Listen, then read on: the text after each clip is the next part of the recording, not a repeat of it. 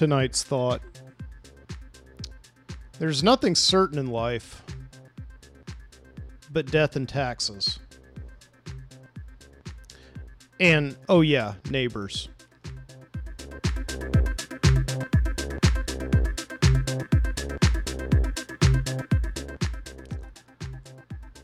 Yeah, Ben Franklin had it wrong. Or at least he had it two thirds right. Or he was maybe one of the few people who have ever lived.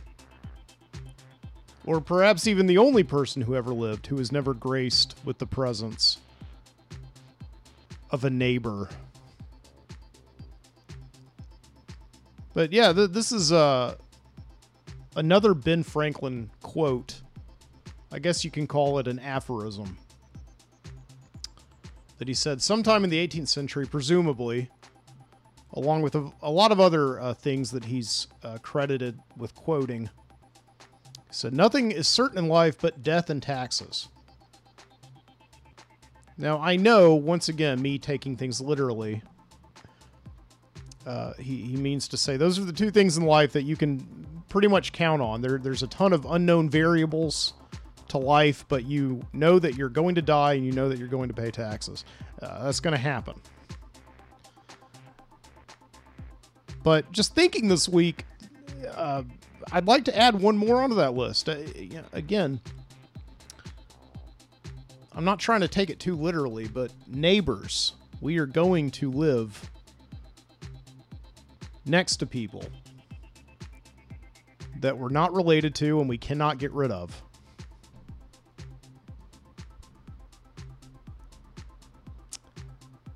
You know, neighbors influence our lives, uh, a great a great deal of our lives. The time that we're not at work, the time that we're not asleep, well, maybe even sometimes when we are asleep, we have to deal with neighbors. They shape our lives uh, for the better or worse. Which one of these is uncertain? But the one thing is certain is that we will have neighbors. You know, even Henry David Thoreau, America's most famous hermit, had neighbors. Now, whether or not Thoreau was a hermit is up for debate. You know, he lived for two and a half years on Walden Pond, chopping wood and talking to butterflies and writing books just to get away from it all. But, you know, once every couple of weeks, he would walk into Concord, Massachusetts, like two miles away, and he would uh, lunch with uh, his mentor, Ralph Waldo Emerson, and uh, Louisa May Alcott, who wrote Little Women. You know, he had these neighbors. I'm told he got along with them.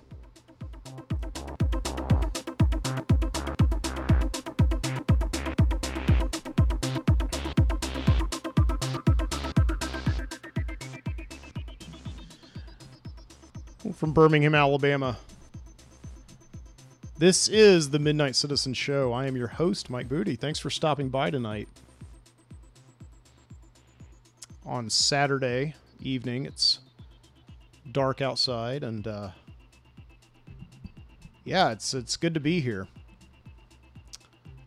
I've got a constant stream of uh, various uh, world cams on the uh, on the monitor over here, just showing me what's going on right now on Earth. It's uh, a little after 10 o'clock here, Central Standard Time. And uh, this is uh, weird. Normally, this time of year, this uh, this very weekend, I would be,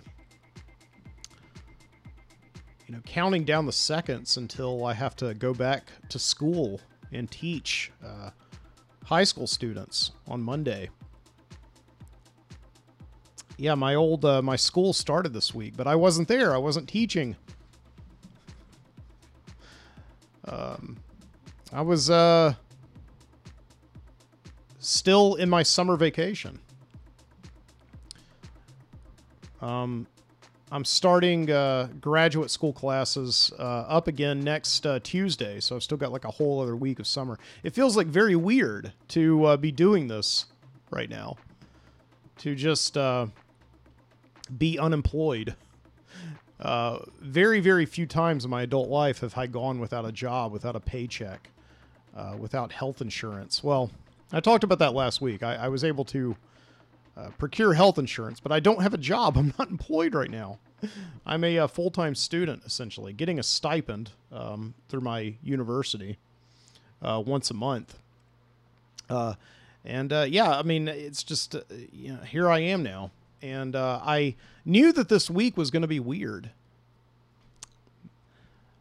Um, waking up on Thursday morning and just knowing that this time last year I was uh, I was facing the first day of school. I was facing like nine more months of teaching students English, uh, grammar, and writing and reading and all that. And now like that part of my life is completely past me and and and over. And you know the world is still going on. The school is still going on. The bell rang without me. You know the kids are kids that I taught last year. They they have a new uh, English teacher. I was supposed to be their English teacher again this year, but I'm not there and uh, it's just um, you know quite a uh, quite a bizarre feeling uh, to be here right now, and to just know that tomorrow will be Sunday, and there will not be that like typical Sunday crunch of uh, making sure all my lessons are planned for the week and and getting grades. Uh, you know things graded and turned in and all that. It's just you know, it's uh, strange. I know that in a little over a week I'm going to be facing the Sunday crunch again, um, but I not as a teacher, as a student. Um, you know, not grading papers, but writing papers to grade. Um, I wouldn't have it any other way. I'm really excited about this. I mean, I, I just uh, talked about this again on the show last week. That uh, I just love that feeling of newness, of uh, of anticipating um, a new a new adventure and you know working with new people meeting new people that you're going to be sharing your days with. Um, and uh, learning things right? I just i love the idea of learning things. I know right now college and universities they're coming under like a lot of scrutiny because of student debt mounting student debt. One of the big things in the news this week is joe biden. Is he going to you know forgive billions of dollars of student debt because college is uh, you know students are responding right now by not going to college because it's just too dang expensive. So they got to do something about it. And so a lot of people are saying like i mean do, is college really important? Is being a student really important? I mean i've always enjoyed it. I've always enjoyed being a student. As long as i don't have to you know take out any money that i have to pay back to do it But uh, sadly, for many many people, that's not the case, and uh, they are being deprived of this like opportunity um, to go and just um, spend their days learning things that they may or may not need in life. But uh, no learning, I don't think ever ever hurt anybody, right? And uh, I'm excited to just go back into this and do it again here in Birmingham, Alabama.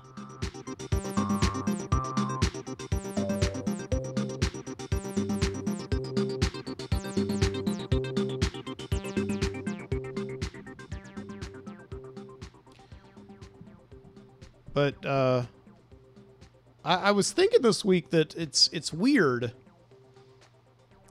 uh, that I am right now. I'm changing lifestyles, and uh, that that goes uh, with my colleagues as well. These these people I've been working with every single day, and uh, seeing more than my my wife, and and on some weeks are suddenly just not in my life anymore. Like they're there on social media. You know, on Thursday I was on Facebook seeing like social media posts from like all my old colleagues about going back to school and working with the kids and and but but by and large I'm not going to see them day to day anymore. Um, you know, these people that I've gone out with and broken bread with and uh, I remember one day when we we had professional development and uh, you know the kids were not at the school, so we went into the kitchen and just like um, did hot sauce challenges and just made like the most the like the craziest fieriest hot sauces we possibly could. Uh, you know, fun moments with these people that I'm not I'm most likely will not ever work with um, again. I hope I see a lot of them again. But uh, it, it's just strange that just like that they're out of my life. You know, just weird that I'm changing colleagues. That's easier to do than changing neighbors, though, isn't it? yeah, this is getting back to my larger point. You know, the the funny thing about neighbors, uh, these people that you just live next to and, and really have no choice in the matter of who your neighbors are. I guess it just depends on what kind of a neighborhood you're moving into, what the property values are. But I mean, that, that doesn't even really matter. I mean, if somebody is living next to you in a house or an apartment that costs about the same amount of money as you make, that doesn't mean that they're going to be the same person as you, or that doesn't mean they're going to be any nicer, or any more evil. Yeah, but I mean, the thing about it is with like changing colleagues at work, you can do that. You have the choice. With neighbors, you don't have the choice. The neighbors, uh, they leave you. You do not. you don't leave them. I mean, especially if you like like your house or you like your apartment, you want to stay there.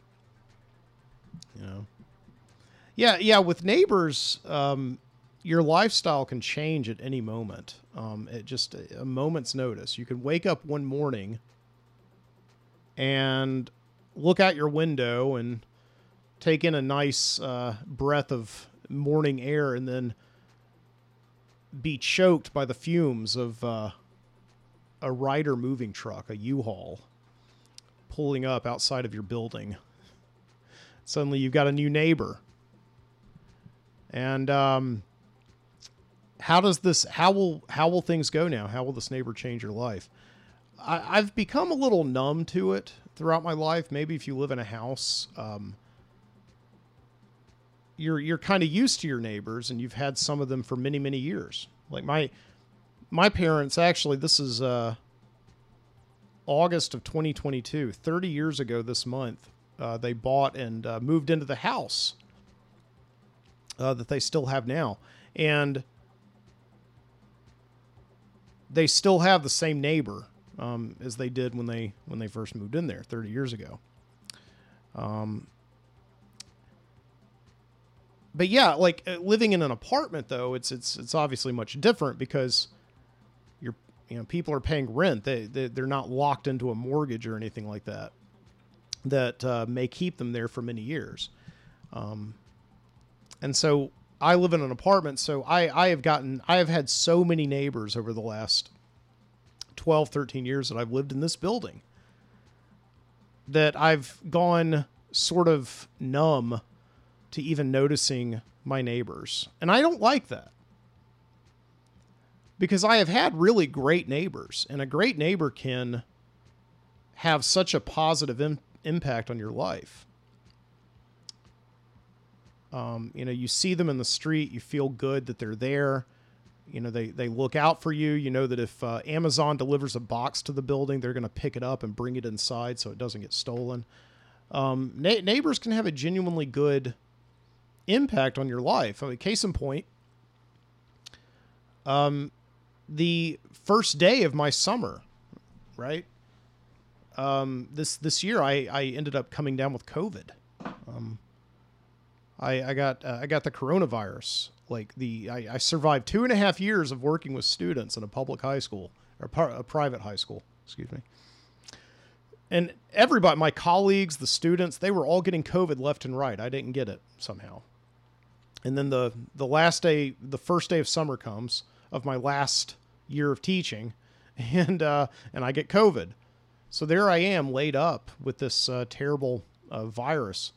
And i get a knock on my door and uh, i open it up and I, I keep my distance obviously and i let it's it's my neighbor my my uh, not my um, somebody who lives in my apartment building but uh, my uh, apartment building butts up against an alley and across the alley is a, a, a residential street with a bunch of houses. And uh, there's this nice older couple who lives in a house actually right outside the Midnight Citizen studio here. Um, I can see their house from here.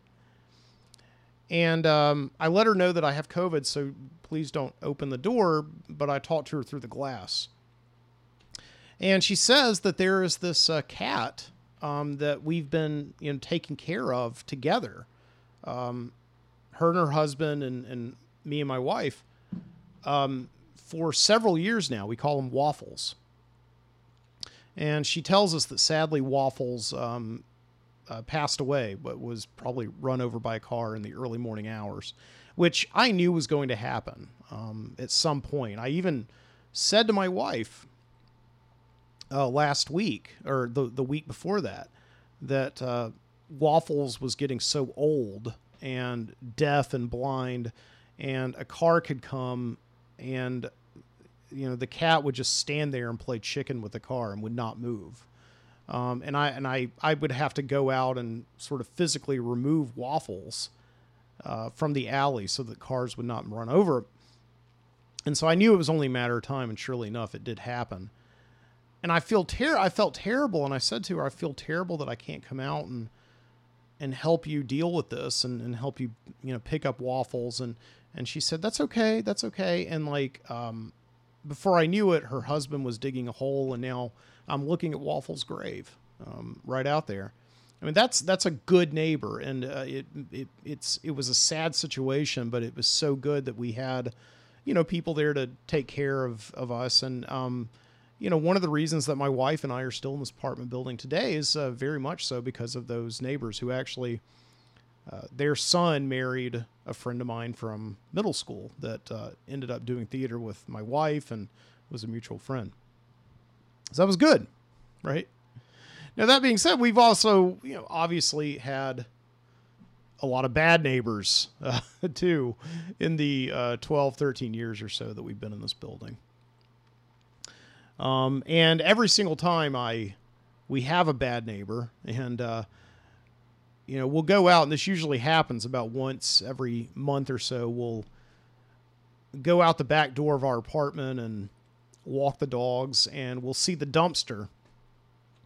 And uh, there's every once in a while, you know, like I said, about once a month or so, uh, there will be uh, furniture and just trash thrown all over the dumpster. You know, somebody moving out of our building that doesn't want to take the uh, time or the effort to move all their stuff someplace else. And so they just discard it in our dumpster. And I always, it's a terrible sight because it makes you feel like you're living in a landfill. But I always get a little bit excited because maybe the bad neighbor that I wish would be out of the building is now leaving. So, and uh, and yeah, that that happens every once in a while, and it feel you know it's a negative feeling to have to wish that you could just get rid of somebody, but you know, there it is. They're gone. And yeah, like, I mean, outside in that very alley I was just talking about where Waffles the cat lived for many years and we took care of him before he was sadly run over by a car and where the dumpster is where people throw all their stuff when they move out. I would like to go at night for many, many years, going all the way back to 2011 and sit in that alley and at night and have like a drink and smoke a cigar and read a book or watch a movie or something like that. And I would always really enjoy that. It was a nice experience just to decompress at the end of the day from whatever my job was. And, you know, this is a tradition that's going been going back all the way to like the days of me running my newspaper route. I would, you know, get home from my newspaper route in the morning and go out there and have coffee. And so this is a, a tradition for me. And for many years, I had a neighbor that was uh, right next to me who we shared um, an exit to the building. Um, they would have their back door uh, right there, and uh, my neighbor would uh, always come out and talk to me or, you know, see me just in passing. His name was Bob. And I had worked with Bob many, many years earlier um, at an old company. And uh, I didn't remember him that much. I always saw him in passing. I worked in the warehouse and he worked in the uh, in the office. And so Bob and I struck up a friendship. I mean, we we hadn't seen each other for many years and we it took some time for us to get talking to realize that we worked in the same building and I said, "Oh yeah, you're that guy, right?" And we talked for years and um, eventually, of course, the day came when uh, Bob had to move out. And I still keep in touch with him, but it was a sad day when Bob moved out because he was a great neighbor. And uh, you know, Bob would come out. He didn't smoke cigars, but he would smoke cigarettes, and he would smoke his cigarettes, and I would have my cigar, my pipe, or something like that. And we'd, we'd just sit there, you know, sometimes for quite a long time. And uh, just these this this great moment. And so he moves out. You know, a couple days later, um, you know, somebody else moves in, somebody much, much younger than Bob. Um, this girl who's all very, very nice and very polite, but she's kind of like all the all the other. You know, we one of the things about living in an apartment as an older person, um, you know, and I'm not that old. I mean, you know, whatever. I'm said I'm going to be 40 next month, right? But you know, generally people my age um, have had houses for quite some time. That's kind of the typical track of people living in suburban areas, growing up in suburban areas like I did. You know, they, they get out of college and they usually get a job and they get a house and, and all that. Now, I got a job, but I never got a house because I just, I don't know. I just always liked the idea that if I need to leave someplace, I can do that and I don't have like this house to tie me down to it.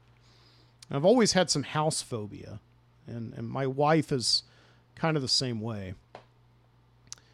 And uh, for, for many, many years, we, we've backed off of the idea of buying a house. But anyway, but one of the things about living in an apartment building as a as, as an older person is you generally get a lot of young people moving in and, and, and like people who are going through having their first apartment, for instance, uh, college students, people who are you know, who have just gotten out of college, who have gotten a job here in the city and are moving in while they look for a house or something like that. So you usually get these very young people.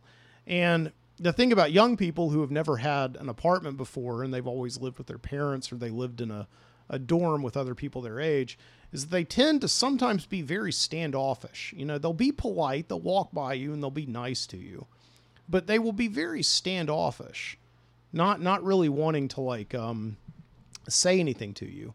And and this this happens with a lot of young people who live cuz you know, in the middle of the day if I want to go outside on the steps and read, it's too bright in the alley, so I'll have to go out in the front.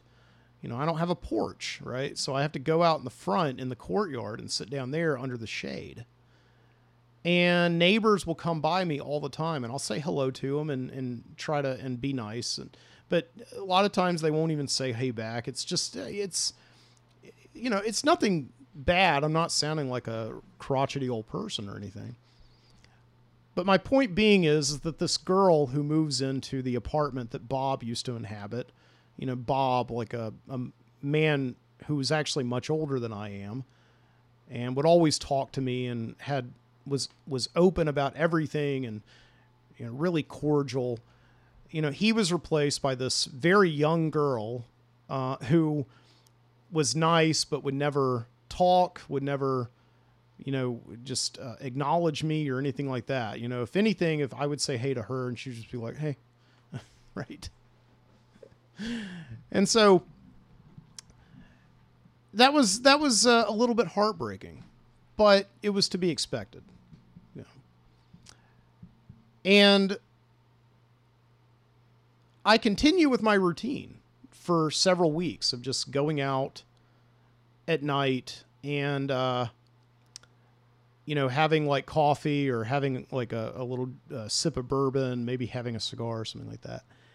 And I would sit out there, and uh, sometimes I would hear this girl in the apartment, and uh, she would be like, like one one time I heard her like screeching, like ah, and um, come to find out through all of her rants and everything, she would be ranting to herself that there was like a cockroach um, walking around her apartment.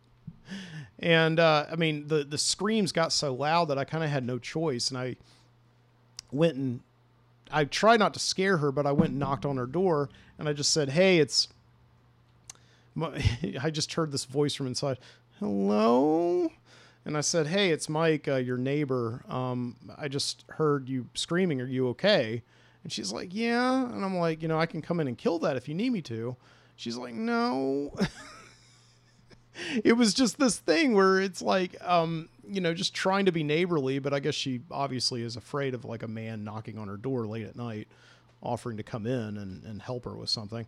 Uh, so, yeah, I mean, but that's all to say though that um, a few weeks after she moves in, I go out one night and I'm about to have a cigar and I look up and there's a note on her door that she's written she probably doesn't know that she's writing it to me, but it's nevertheless there. And the note says, you know, please stop smoking in this alley. The smoke gets into my apartment and I can smell it all the time.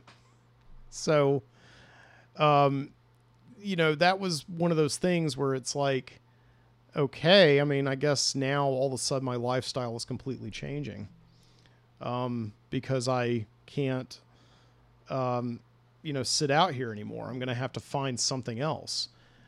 You know, I could go to the front of the building, I guess, but there's all these neighbors out there who will come by me and just kind of make it generally uncomfortable because they won't say anything to me. And I tend to be a little bit paranoid when people don't talk to me and I'm right there in front of them. Right. So I, I end up going out in the back of the apartment building and just setting up a, a little place there. ends up actually being kind of nice, you know. so so yeah, like um and this is all is to say that uh, last week I go outside to walk my dogs and um, all that, and I look at the dumpster and there's more furniture there, a, a big box spring mattress, and all that stuff. And I see this girl who wrote the note to me uh, first off, the note is no longer there, and I see her getting in a U-Haul and just like driving out of there like she had just robbed a bank or something. So.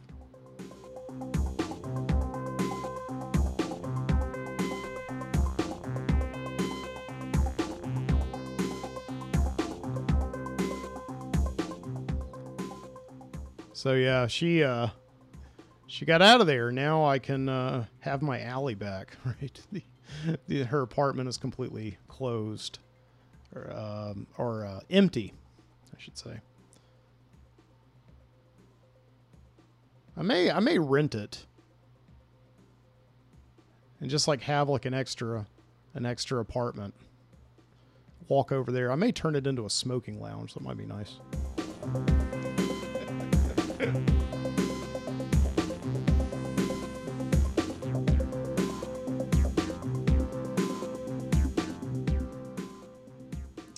Yeah, it's funny, you know, because I, I, I grew up in a house um, in the suburbs, and um,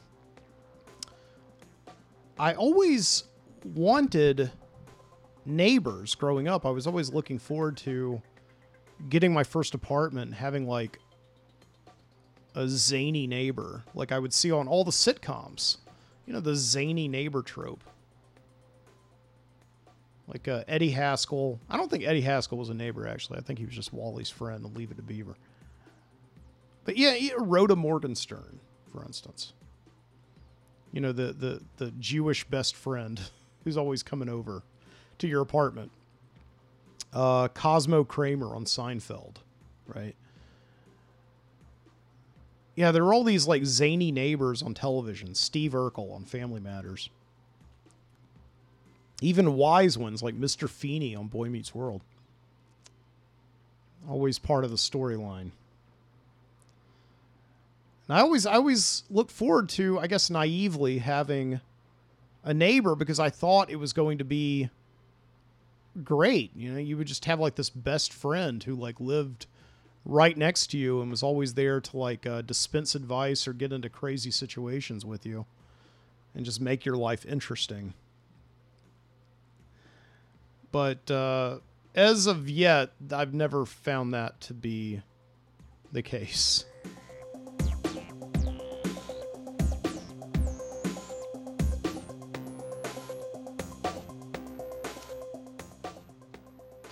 Yeah, the reality of having neighbors is very different from the sitcom dimension. As I mentioned, I've had a lot of really good neighbors over the years. You know, like uh, Bob was a great neighbor. Uh, we had uh, Joan, who was about the same age as Bob, but uh, Joan was uh, a recovering alcoholic. I'm not. Try- I'm not like disparaging her. It's just that if she were a guest on the show, she would tell you that. You know, she she that was part of her regular thing to you. Is that every time you saw her, she would give you her recovery story. But Joan was uh, Joan was a character who would just like, you know, you would know if she was anywhere within 15 feet of your apartment building. Um, her voice carried. You know, one time I joked to my wife that they should just like take down those giant tornado sirens and just replace them with Joan. Um, that would have worked.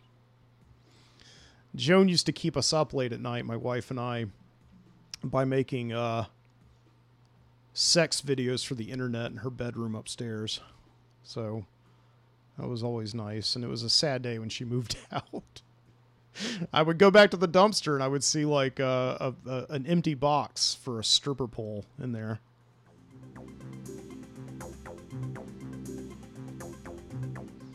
And of course, we had uh, we had Davis who lived uh, with us for quite a long time upstairs. I had to help Davis move out.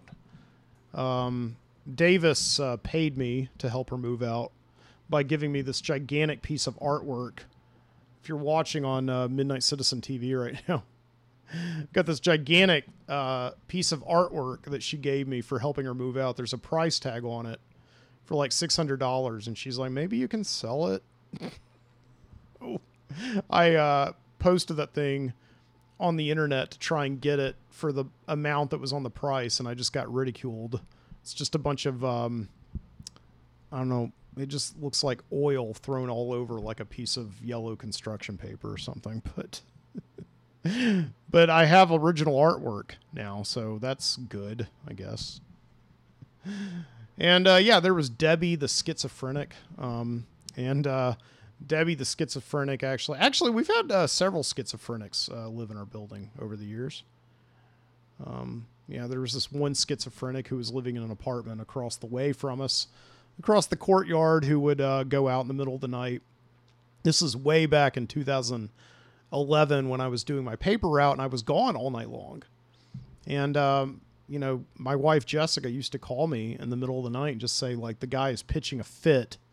And I, I had to call the cops on him, um, unfortunately. And he eventually did get taken away. Um, I remember that day because the landlord came over and met the cops and they brought him out of the apartment in handcuffs. It was very sad. And then we, uh, and then, you know, another woman moved in who basically was the same exact person, just a woman, uh, to the same apartment a couple years later. And uh, that, she did not go as easy. Um, you know, she was really good friends with Davis for a while. You know, she and Davis were uh, kind of in a love triangle with one of the guys who lived upstairs. That's a whole other story. But things went south between them, of course, as they often do between neighbors. And um, and Debbie ended up threatening Davis's life, and then Jessica and I, my wife and I, who we always try to stay out of all this drama. You know, it's just not really something we want to get involved in. Um, but we ended up becoming like um,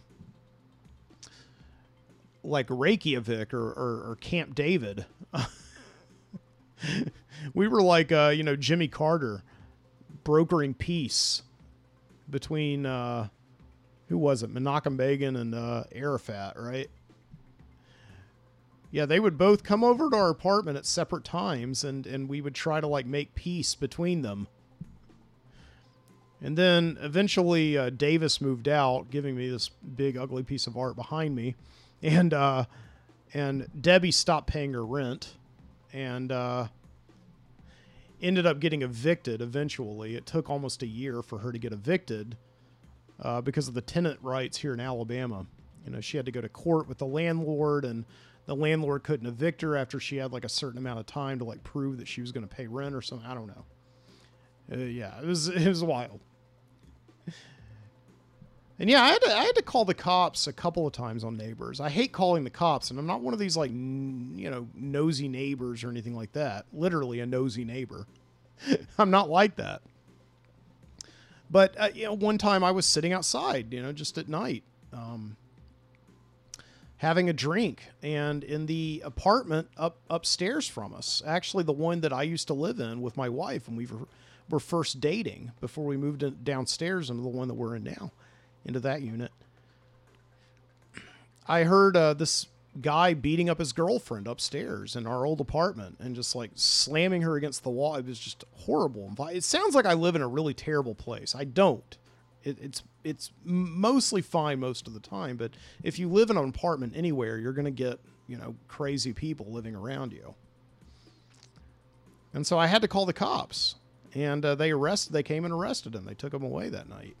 Um, it just you know awful and that made me very sad because again that was the apartment where i fell in love with my wife a lot of love was had in that apartment right and um, you know that's the thing it's like once you move out of a place um, you know you hope that like you give it some kind of a metaphysical presence that lingers over it and and and, and um, enchants it or something like that i don't know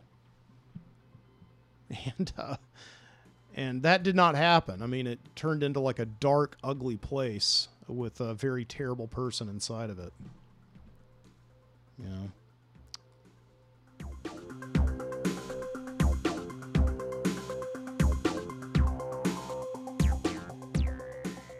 So. And then, of course, there was Jeffrey, Jeffrey was a uh, single single man living in the building on the third floor across the courtyard. And I never talked to Jeffrey at all, um, but he was I think he was older than all the other neighbors I've mentioned.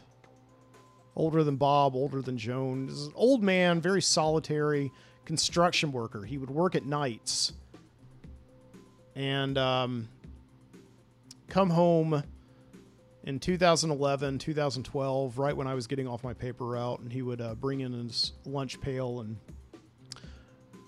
always very nice to me. We never had extended conversations, but always said very, very nice, nice to see you, good morning, right? And then one day, Jeffrey just stopped coming in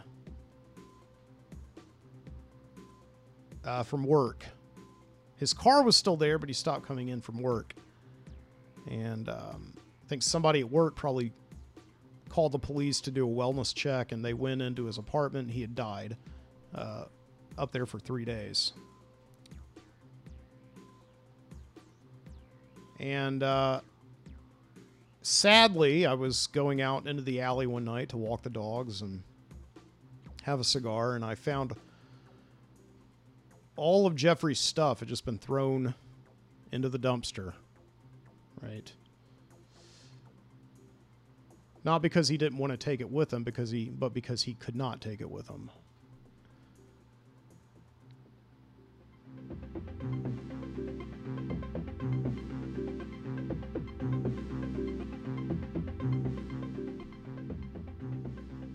Yeah.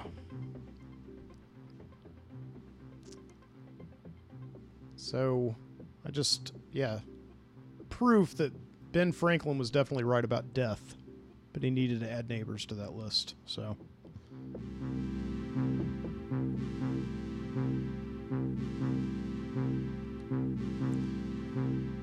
Okay. All right, well, I'm going to play some music here and take a break. Sorry for bringing that down, my gosh. But a lot more stuff to cover. Hopefully, we'll uh, get back on a good note of positivity here on the Midnight Citizen Show. Thank you again for stopping by tonight. I'll be by after this.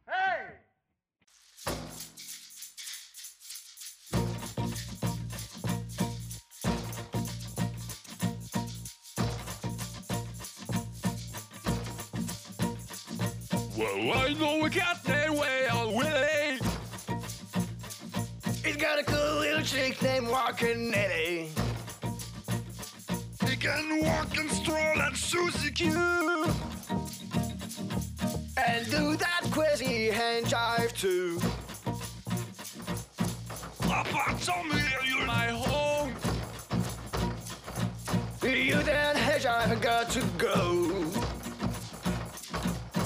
Willie said, Papa, don't put me down.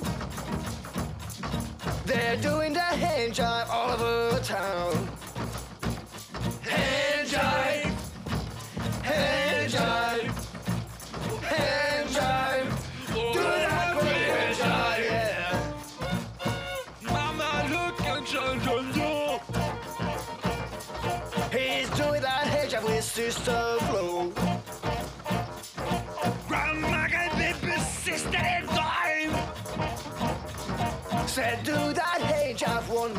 Time.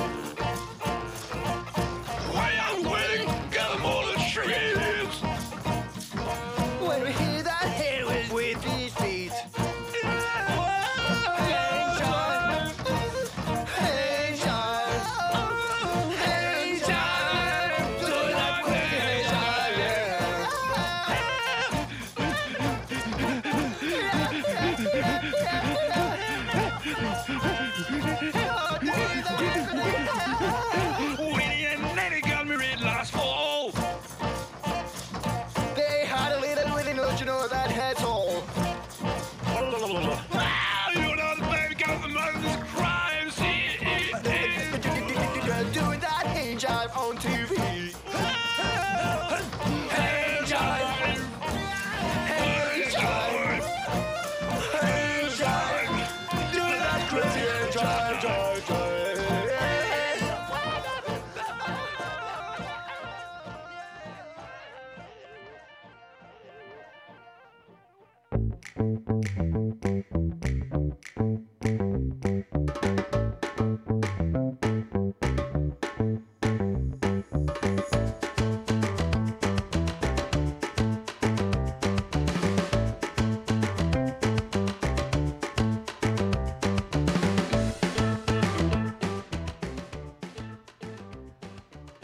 Okay.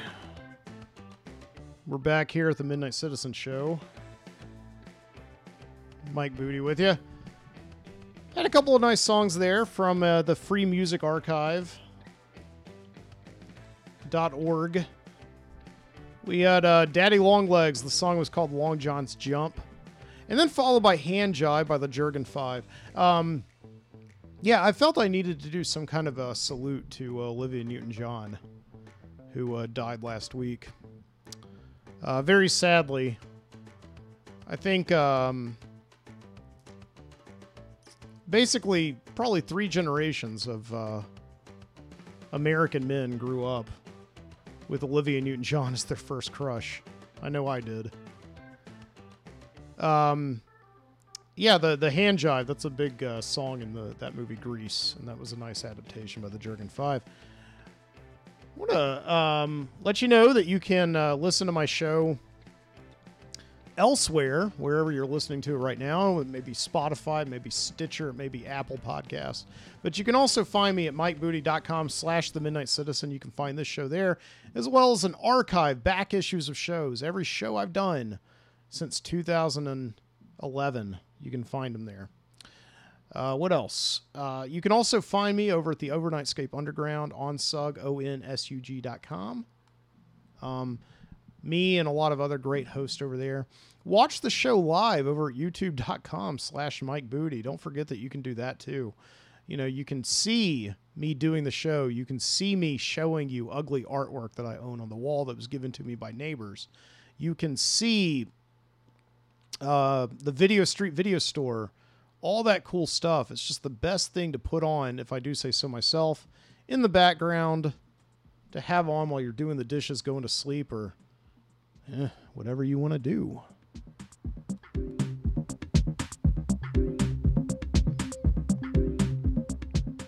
That wasn't supposed to be dirty. Get your mind out of the gutter, okay? Whatever. I want to uh, look at this really quickly. This is interesting. The uh, Pelham, Alabama Board of Education approves more police presence on school campus. Um, my mom told me about this this week. This is uh, she's a former um, she's a former uh, teacher at Pelham High School, and I'm a former student at Pelham High School, as are both my sisters. Pelham High School is uh, just the, the equivalent of like the country high school here in Alabama. Um, cow pasture in the back. Uh, a lot of development has come up around it ever since I was a freshman there 25 years ago. Um, but yeah, back in the day, I used to be terrified of that place, just like scared to hell of it. I mean, for one, it looked like a giant prison. Everybody said so. It was just a, you know, this gigantic prison on a hill. You could be anywhere at all in Pelham, Alabama, you know, going down Highway 31 there, whatever, going toward Helena. And, and it would just look like, you know, a prison overlooking the entire community. and uh, just as a as a high school freshman, it was terrifying to go there. Just going there with all these like redneck kids who would come in and like you know they could drive and they would come in with these gigantic trucks, these pickup trucks caked full of mud from whatever they did on the weekends. They had facial hair. Just everybody was so much bigger than me. It was so scary as a high school freshman. Right. And uh, I actually went there a while back, just kind of went to the parking lot because I was delivering food out to uh, Pelham uh, for one of these food delivery apps. And I ended up uh, just by Pelham High School. I was like, let me go check this out. And it still is just like as this like un- unnerving feeling. Uh, just I don't know if you if you go to um, your old high school ever, but it just it, it has this unbelievably uncomfortable feeling. It, it really does make you feel like you're just so small, like you're 15 years old again. Um, right?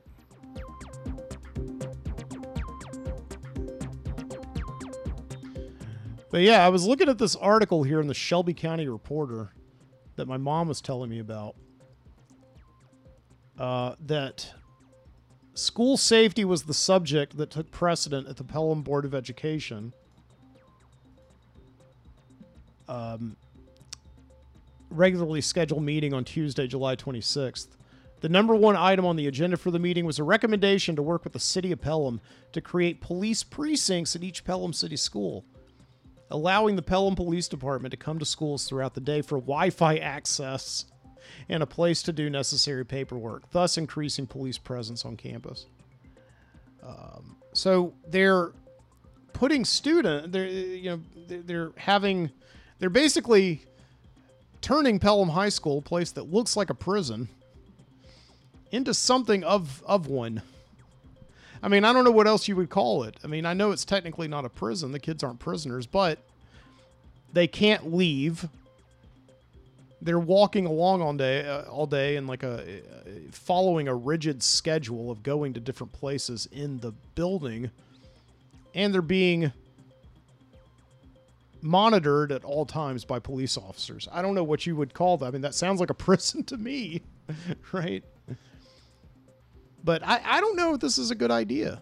Um, of putting cops in, in, in high schools to the to the extent that you know they're going to be based out of that high school. I, I don't know. This sounds like a sign of the times to me. Of just having cops, you know, just co- a constant presence in the lives of uh, of young people. Um, I don't know if that's such a good thing. You know, my, my mom kind of had a take on it as somebody who had taught for about 38 years.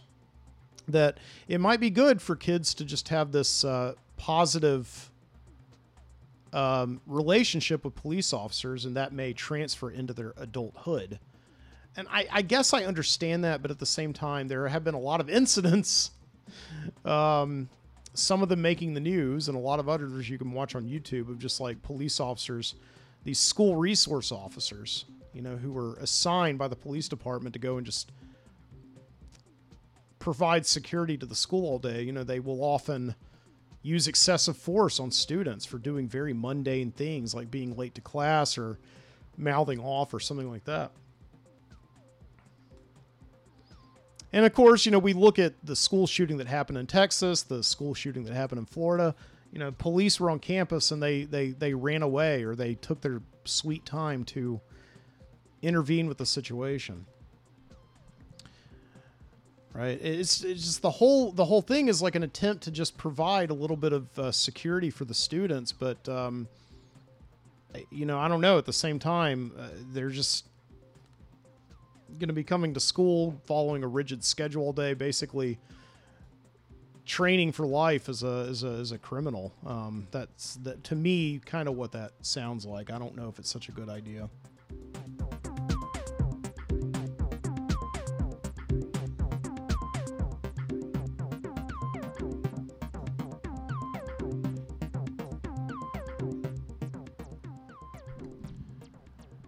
Um, yeah, but Pelham High School is where I attended uh, school for the ninth and tenth grade. After after that, they built a new high school, and I had to go there.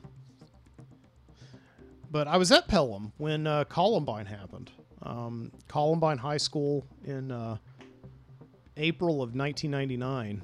Everybody was really excited for the new Star Wars film, and uh, yeah, these two kids walked into a high school in Columbine, Colorado, and just like uh, killed their classmates and teachers. And uh, it, it really did shake us up. It just got us thinking that like it could happen anywhere.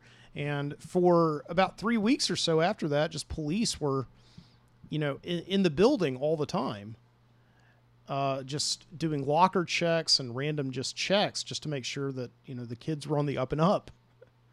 And now it's so normal. Um, you know, in my in my school, I did not. You know, the, where I taught for the last five years, we never had uh, school security officers or, or police officers come in. But uh, you know, in the professional development that I was not a part of this week because I'm no longer teaching there, um, you know, I they they had active shooter drills. I mean, it's something that we are actively now as educators expected to understand how to do is to what to do with students in the event of an active shooter situation. It's just a, a part of life now. And in public high schools and public middle school, any any kind of school, there's usually a school resource officer, you know, a man who comes in with a gun and a shaved head in uniform, standing around all day long. It's kind of the last line of defense between like a crazy person and, and children. And so it's um, it's just it's a part of life now in America? But I, I do remember though that when uh, I mean I'm laughing, but I mean Columbine happened, everybody was so on edge that two days or so after it happened, I, I think it happened within the week of Columbine. I'm sitting in English class one day, first period. I'm a sophomore in high school, and we suddenly get administrators coming through the hallways and coming into the rooms very quietly and just motioning for us to come with them. We were doing an active shooter drill. Only it was not a drill. They legitimately thought that somebody was with bad intentions was going through the school. Um, there were no shots fired, no shots reported, or anything like that. And it took us a very long time to figure out what happened. But the entire school was evacuated into the parking lot. We were there, and the police department was called. There were something like three or four police cruisers who came up to Pelham High School, and they went through the school and kind of found out what happened. We found out what happened much later. It's that this uh, terrible, uh, awful um, smell was going on uh, through the ventilation. It was passing through the ventilation of the school and was making some kids sick. And they thought because these kids at Columbine had used like pot pipe bombs, you know, they thought that somebody had set off a bomb somewhere in the school. And uh, it was passing through the ventilation or something like that or whatever. It turned out that like this kid who was actually in one of my classes had brought pepper spray to school that day to show his friends. And uh, it- apparently, I, I guess he had it confused with like a can of body spray or something like that. And he just like, psst, just a small little squirt. And uh, yeah, it ended up uh, just uh, you know having making us having to evacuate the entire school because that stuff once it gets in the air, you know, it's just it's it's awful. And so we all thought that we were going to be on the news, on the national news, another Columbine or something like that, Pelham High School in Birmingham, Alabama. But it was not to be. I mean, that's a good thing, right? Yeah, of course.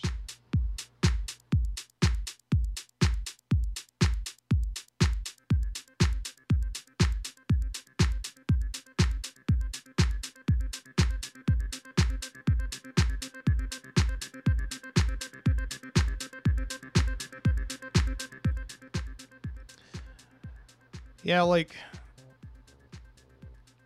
I think about that. That was like um, God, 23 years ago. When I was there in the parking lot, the very same parking lot the other day, and just looking at the place, it had changed a lot. You know, they built new wings and painted a different color, and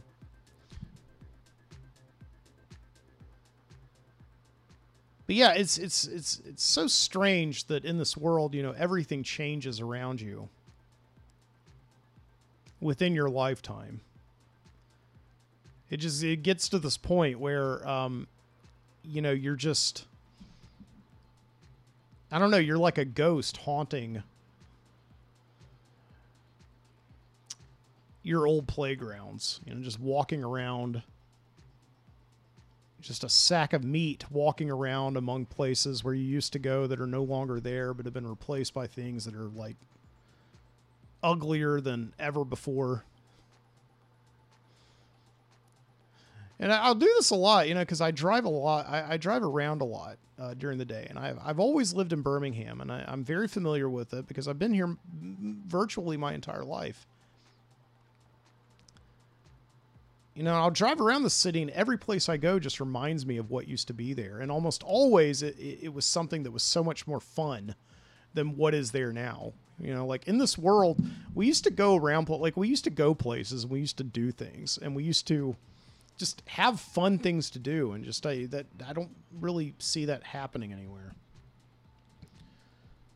I mean, I've talked about it many times on the show, but just going to the mall, I mean, used to be such a fun experience. There were things to do there. There were fun things to do, and now it's just it's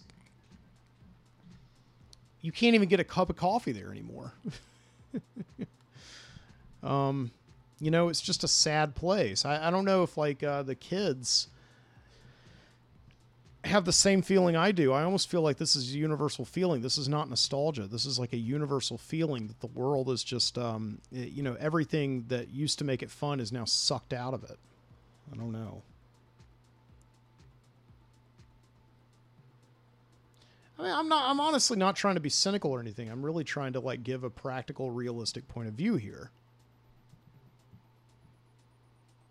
That you know, we used to like go places and like you know buy stuff from these places that were open. And now those places have been mown down a very long time ago, and now like the landscape is just dotted with giant storage buildings that keep the place that we used to buy. That keep the things that we used to buy. Oh. I went. I had to go to a storage unit last week with my mom to help her move a bunch of stuff, and uh, you know I was just walking down these long aisles, these corridors of uh, just uh, storage units and just thinking, in every single one of these little storage units is just like you know somebody's life, and uh, I wonder how many people bought something from this very spot where they are now keeping it. you know. I mean, the same thing is, I again, I've said it on the show before. You know, we used to buy products, and now that we we we kind of are the product, aren't we? You know, like all these free services we sign up for on the internet, they keep our da- data. You know, we give them information about us. We're the product. You know, plasma donation centers that we go there now. I mean, there there used to be like a really awesome movie theater that I used to go to all the time and now it's turned into a plasma donation center. So you go there and you, you know they pay you.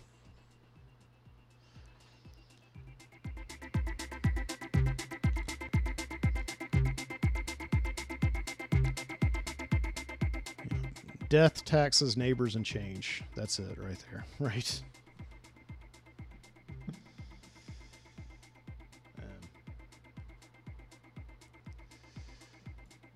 Well, one other thing that's absolutely certain on the uh, Midnight Citizen show is that uh, we're going to go to down to the uh, Video Street Video Store and uh, watch some cool uh, watch some cool videos.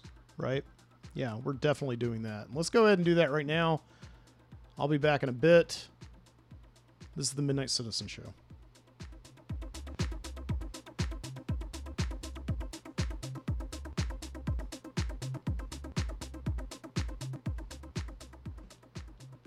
Here's me. People who don't use their local library. Actually, it's a great place for everything. From watching videos and listening to music to using a computer, even literacy training and family reading groups. And of course, it's still the place to find all the books you could ever want. So check out your local library. Who knows? We might just run into each other. And now let's go on location. For the last couple of hours, the rest of Hollywood has been getting in the milk and letting out the cat. But for the crew of production number 821, the day is well along. While the city slept, the caravan of trucks was loaded with everything from lights to lunches, from catwalks to cameras, from pins to people. Everything. Tons of it. A city on wheels guarded by its own police. All just to bring life to a bundle of typewritten pages we call the script. Grip trucks, light trucks, prop trucks, wardrobe trucks, a truck for cameras, three dressing room trailers, a high lift truck, a boom truck, buses for the crew, busloads of extras. Generator trucks capable of lighting over 400 homes like yours and mine. Yes, when Warner crews go on location, they go like the U.S. Army, prepared to stay. 9.30 a.m. Here we are on a mountaintop more than a thousand feet above the city of Los Angeles, the Griffith Park Planetarium. This is our location, and this is its heart, power. A diesel-operated dynamo that produces 2,000 amperes of direct current and pushes them through 320 feet of heavy-duty cable into the connector boxes and on into this battery of man-made suns. 945. The high lift truck comes down onto the location proper, the planetarium parking area. And here's the camera in position for the first shot. The assistant director's voice is heard. All right, fellas, let's go. The first shot of the day is a close-up of Sal Mineo, who plays the part of a boy named Plato. In this scene, he is threatened by a gang of kids. And here are the kids. It's a quick shot, not a very complicated one, but it's now 10.30. There's a schedule to keep. All right, quiet. Quiet for rehearsal. There's the producer of Rebel Without a Cause settling a point with a script girl. A producer, you know, is a busy fellow. He's a combination of father, mother, and midwife. The picture is his baby. Oh, Dave! Hello, Gig. How are you, Dave? Good. Ladies and gentlemen, Mr. David Weisbart. Mr. Weisbart has been working on Rebel Without a Cause for many months preparing. Is that right? That's right, Gig. As a matter of fact, about a year before we ever turned to camera. By we, I mean Stewart Stern and Irving Shulman, our two writers, and uh, Nick Ray, our director. That's Mr. Ray, seated to the left of the camera. The big fellow with the curly hair. I think I better explain right here what this picture is about. Rebel Without a Cause concerns itself with young people, boys and girls who don't understand the world, and about a world that doesn't understand them. Okay, Dave? Close enough. Now, what's the action here? Quiet. Well, in the sequence we're going to shoot today, Jimmy Dean and his friend Plato, played by Sal Mineo, are cornered by a high school gang up here in the planetarium parking lot. I see, and Jimmy gets pushed around. This scene's a little more complicated. And it gets a more complicated treatment. Different angles, different setups. And the day grows, the light changes. Suddenly, it's high noon. And speaking of movie magic, presto. Swiss steak, string beans, macaroni with cheese, soup, salad, dessert, tea, milk, and coffee. For 300 people, served piping hot on top of a mountain. Pardon me, for 302 people. Here's Natalie Wood, the kind of fresh young face and macaroni proof young figure that the movie industry is always seeking. And uh, who isn't? Hello, Natalie. Oh, hello, Gig. Please sit down. Thank you. How's the food? Best location food I ever ate. Well, I must say you certainly seem to thrive on it. Well, I was brought up on it. I've been eating lunch on the set since I was four years old. That's correct. Natalie's a movie veteran, been in pictures since 1941. Is that correct? That's right. She's played daughter and granddaughter to almost every top star in the business. Oh, but I can be a femme fatale, too. Why, in Rebel Without a Cause, I play a very bad girl. but a very pretty veteran. And if what Mr. Jack Warner tells me is correct, and I'm sure it is, we're going to be seeing a lot of you. Well, thank you, Gig. Thank you, Natalie Wood, and I hope you enjoy your lunch. The trouble is, you see, the sun doesn't stop for lunch. It moves right on into the afternoon, racing toward evening. Even at 2.45, shadows begin to form. When you're working in CinemaScope and WarnerColor, the sun needs help. And shot by shot, the big scene of the day is put on film. A knife fight played against the backdrop of a city far below. Each line in the script girl's master book represents a new angle, another viewpoint, perhaps a close-up of one of the boys, perhaps a sudden glimpse of a flashing hand, a smile, a lunge. The scene is a challenge, a duel, a dance between two boys in rebellion against the world. The film must tell it all, and as the day marches on, the lines in the typewritten page slowly grow and multiply. 545. The same scene, 11 different angles photographed on 11 different strips of film, each carefully numbered. And now, Okay, boys, wrap 'em up. the day is done, put to bed, all through. For everybody, that is, but producer David Weisbart. 8.30 p.m., back at the studio, he's still at it, with his film editor, Bill Ziegler. I reversed those two angles, Dave. I think they're much better. Good, let's try it. You see, there's more to making a motion picture than shooting film. You have to make the film tell your story. What you saw today up at the planetarium doesn't really begin to tell the story of Rebel. That knife fight, for example, is a result, not a cause. The real cause of Rebel is here in what we call our key scene. I'd like to show it to you.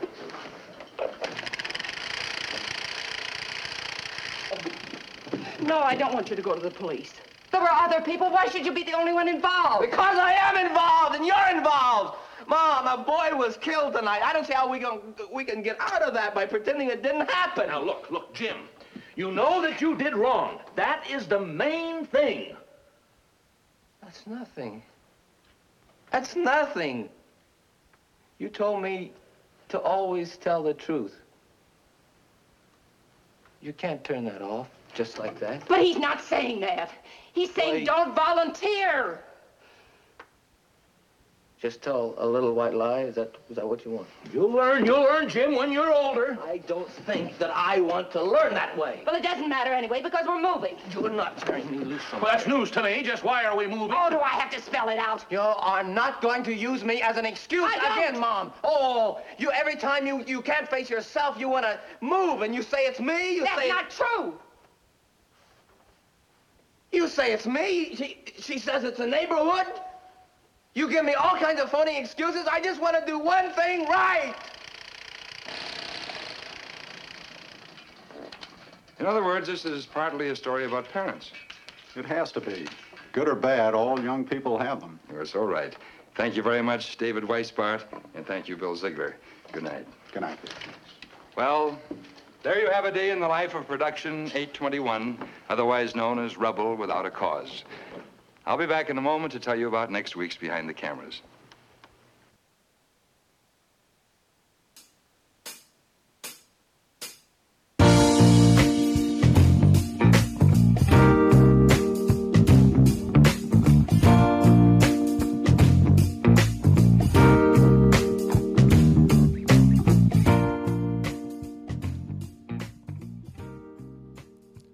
Seen Rebel without a cause in years. I always uh, think of that as probably like the uh, first classic, quote unquote, movie that I ever saw, I guess. Um, it's from 1955. I remember watching that movie while I was eating a hamburger at a restaurant in San Francisco, California. Went out there on a vacation with my parents in 1995, and they had that movie playing on the TV, and I became totally obsessed with it. And I, I urged my parents to like let us uh, stay there in that restaurant until the movie was uh, over. It was really because of Rebel Without a Cause that I got into a lot of other uh, classic films. But I, I love though that was uh, that was an old newsreel uh, hosted by Gig Young, uh, who won an Academy Award uh, for a movie called They Shoot Horses, Don't They? And uh, then sadly uh, died by suicide a couple years later. Um, a lot of people in that. I mean, James Dean, of course, uh, would die in a car accident uh, just a few months after that was shot, right before Rebel Without a Cause came out. It was his last film. Uh, Sal Mineo, uh, who was also featured in that, died in a knife fight. I think. Am I right about that? Yeah, he died. Maybe I'm thinking about Alfalfa. I can't remember. He died.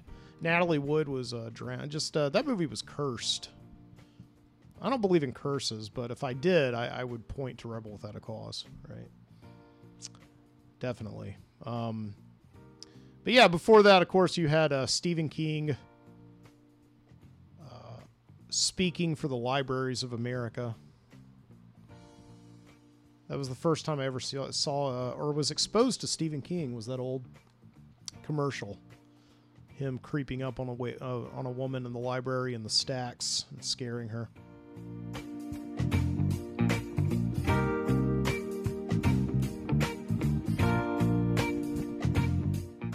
Oh, yeah.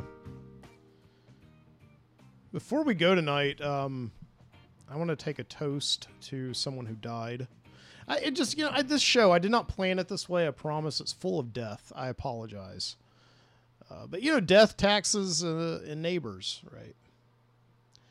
But I am going to take a little toast uh, with some uh, Cutty Sark scotch to uh, Anne Heche, who uh, sadly passed away yesterday, Friday, August 12th, 2022, uh, from a uh, being in a terrible car accident. And as I understand, uh, you know, it was her fault. She was speeding.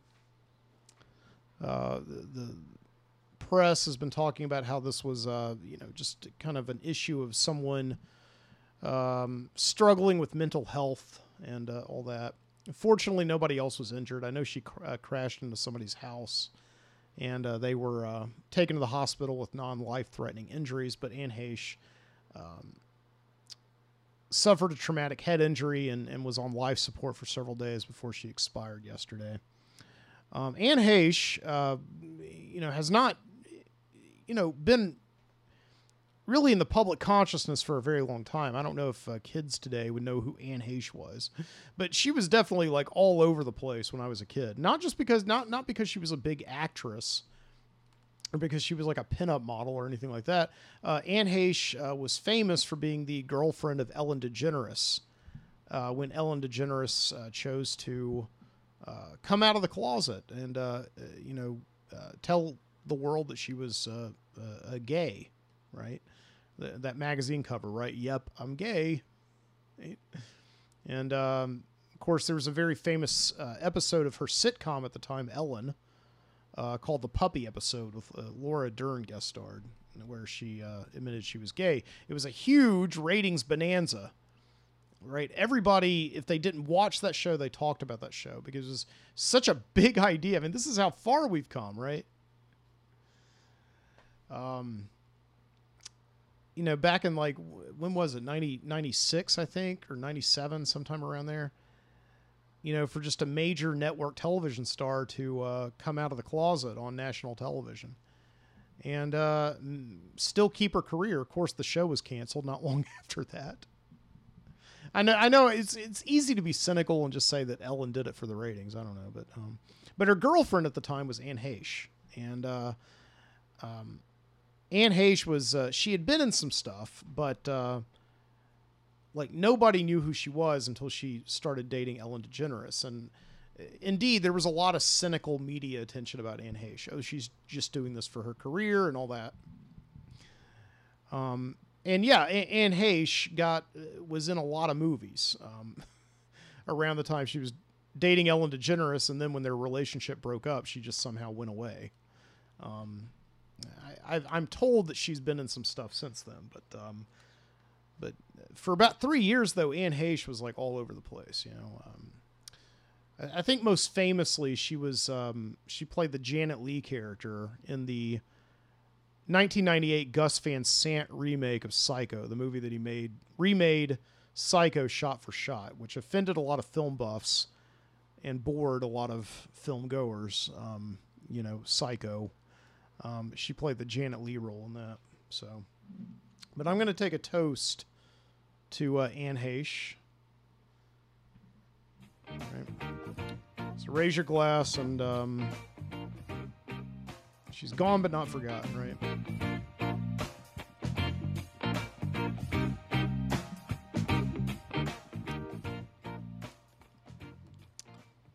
Yeah, one one thing that um, was riled up in me this week um, when I found out that Anne Heche had passed away is that she actually is probably a bigger influence on my life than I've ever given her credit for. Um, not that I've always like you know really cared about Anne Heche that much, but that whole moment in time in the mid to late 90s when Anne Heche and Ellen DeGeneres were like walking red carpets and they were on all the publicity magazines and everybody was talking about how gay they were together and all that.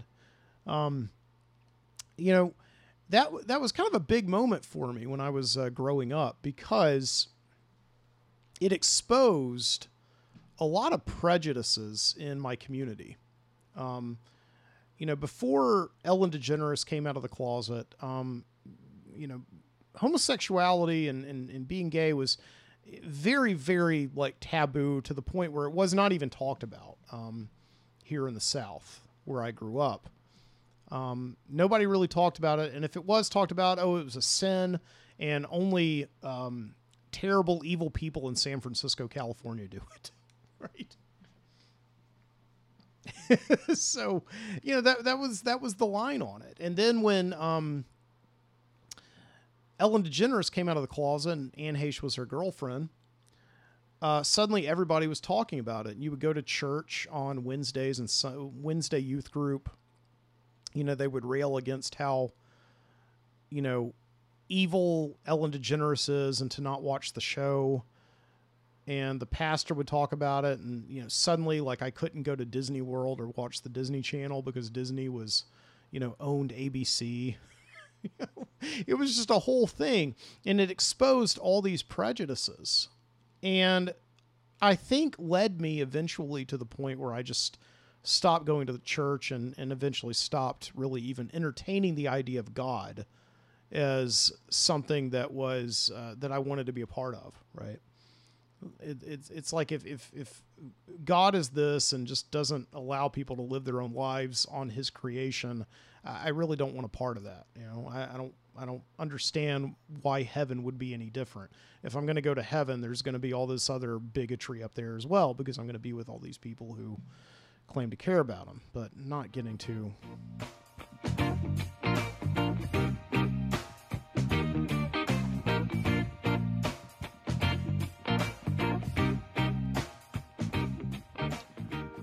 You know, the, the the passing of Anne Heche this week made me think about something that I, I've been thinking about off and on ever since I had this critical moment of decision. Um, when I was probably a junior or senior in high school, just to stop going to, um, you know, just to stop going to church uh, and give up the whole thing altogether. It was this thing that, like, am I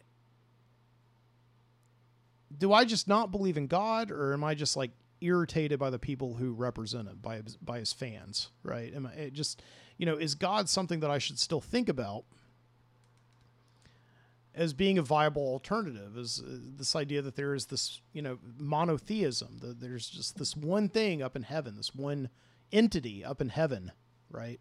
That um, controls everything and has a plan for everything um, you know, should I? I mean, even if it's not that typical, you know, Southern Baptist way of thinking um, that I that I grew up with, should I still entertain the idea that there is a God up there that like has a divine plan for everything? And just shut all the other noise out, right? All these like annoying people here on Earth who tell me that I can't watch the Disney Channel or, um, you know, all these you know people here on Earth that tell me that like um, you know, I support murder if I support abortion and all that. Yeah. Um, I, I don't know. I just I, it's it's an ongoing question that I have in my life. That's why I, you know, we have this tendency as human beings to label people, and um, I don't know if I'm an atheist and agnostic. I mean, those, those are all labels. My thing is, is like I don't know. I like to keep all my options open if anything else, so that when I die, um, I can have my bases covered, right? See, you, know, like the, the the vision that I have of heaven is that you know you die, and it's kind of like mission space at like Epcot Center. You go there and you can go in one line or you can go in the other line, and there's like two completely different experiences. I mean, why can't we have that? That sounds nice. Why can't we have a religion that just you know is like you know do what you want, think what you want? Don't worry about it. You'll be fine. Just be a good person. You know, that'll be nice.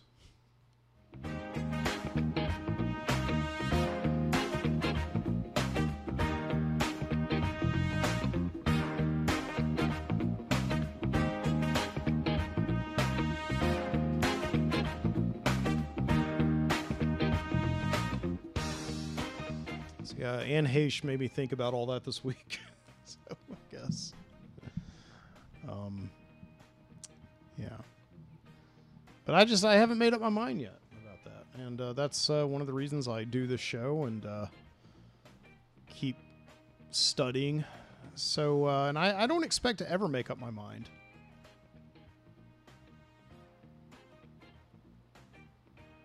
You know, I keep wanting to think about things and, and question them, and not not just be decisive just so I can get the decision out of out of my way and just go have a cigar, right? well, anything, thank you so much for stopping by the Midnight Citizen show. Once again, you can find me at mikeboody.com slash the Midnight Citizen. You can watch the live stream of the show over at youtube.com slash mikebooty. You can see my show uh, that I'm doing right now live with the camera and looking at me and all that the ugly artwork on my wall, but it's original. And I'm selling it too if you want if you want to buy it at $600. Um, also find me over at the Overnightscape Underground on Sug, O-N-S-U-G.com. You can listen to me on Stitcher, Apple Podcast, Spotify. And I look forward to being with you next week. Keep your eyes open.